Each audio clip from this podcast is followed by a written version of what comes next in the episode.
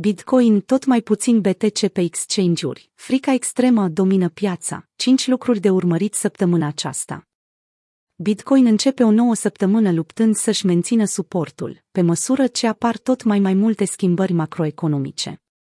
Rezerva Federală a Statelor Unite va fi principalul subiect de discuție printre deținători, în ceea ce s-ar putea dovedi a fi o săptămână crucială pentru relația dintre Bitcoin și a monedelor altcoin cu activele tradiționale. Pe fondul unui mediu de inflație în creștere, relaxare cantitativă încă în desfășurare și tulburări geopolitice concentrate asupra Europei, există multă incertitudine pe piață. În plus, Bitcoin a demonstrat că nu poate beneficia de pe urma problemelor macroeconomice. Bitcoin a rămas blocat într-un interval de tranzacționare de la începutul anului, iar evenimentele viitoare ar putea, totuși, să ofere acel impuls pentru o schimbare radicală atât a sentimentului, cât și a acțiunii prețurilor. Rusia aproape de a intra în incapacitate de plată și creșterea ratelor dobânzilor de către Fed. Responsabilii politicii monetare vor decide în 16 martie dacă vor continua sau nu cu o majorare a ratei dobânzilor. Principala problemă a rezervei federale este inflația.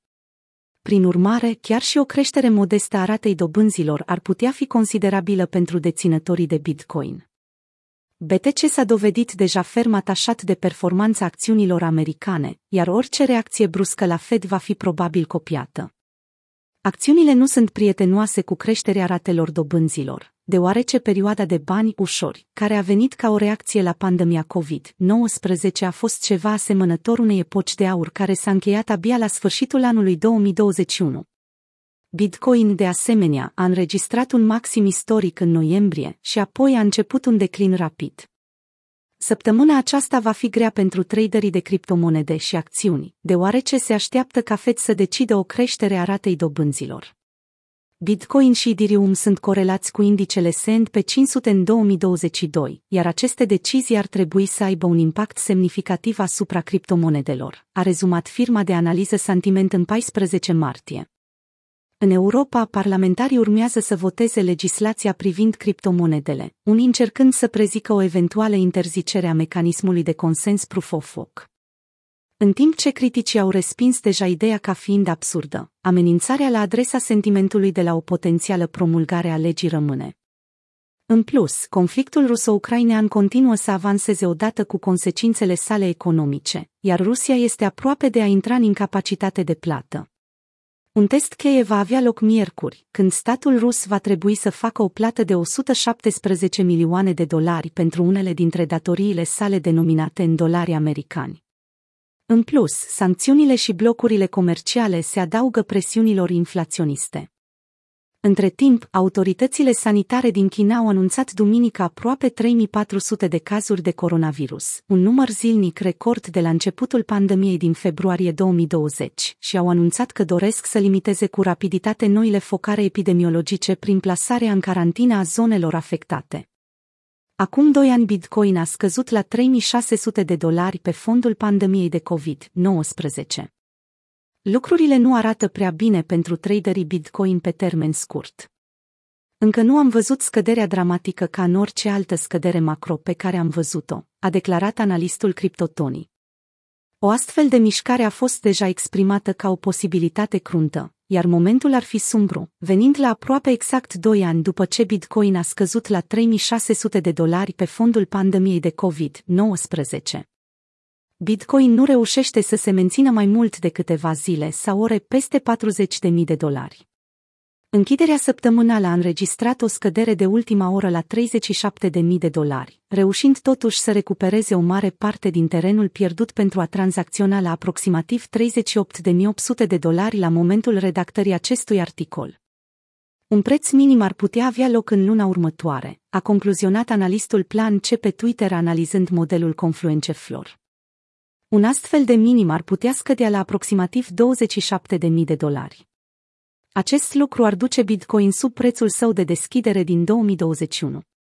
Nu cred că prețul se va îndrepta spre 27.000 de dolari, dar dacă istoria se va repeta pentru a patra oară consecutiv, acesta ar putea fi cel mai scăzut nivel al acestei faze de acumulare, a adăugat Plan C pe Twitter. Tot mai puțin Bitcoin pe exchange-uri. Balenele au fost active săptămâna trecută. Un portofel necunoscut a cumpărat 30.000 de bitcoin în trei tranzacții separate pentru un preț mediu de 39.000 de dolari. Proporția din oferta totală de BTC controlată de mici investitori a atins un maxim de un an.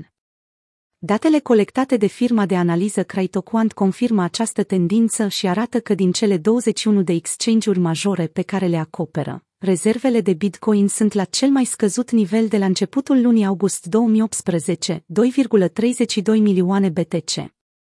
Totuși, scăderea rezervei de Bitcoin de pe exchange-uri este de fapt destul de complexă, deoarece diferite exchange-uri prezintă trenduri diferite.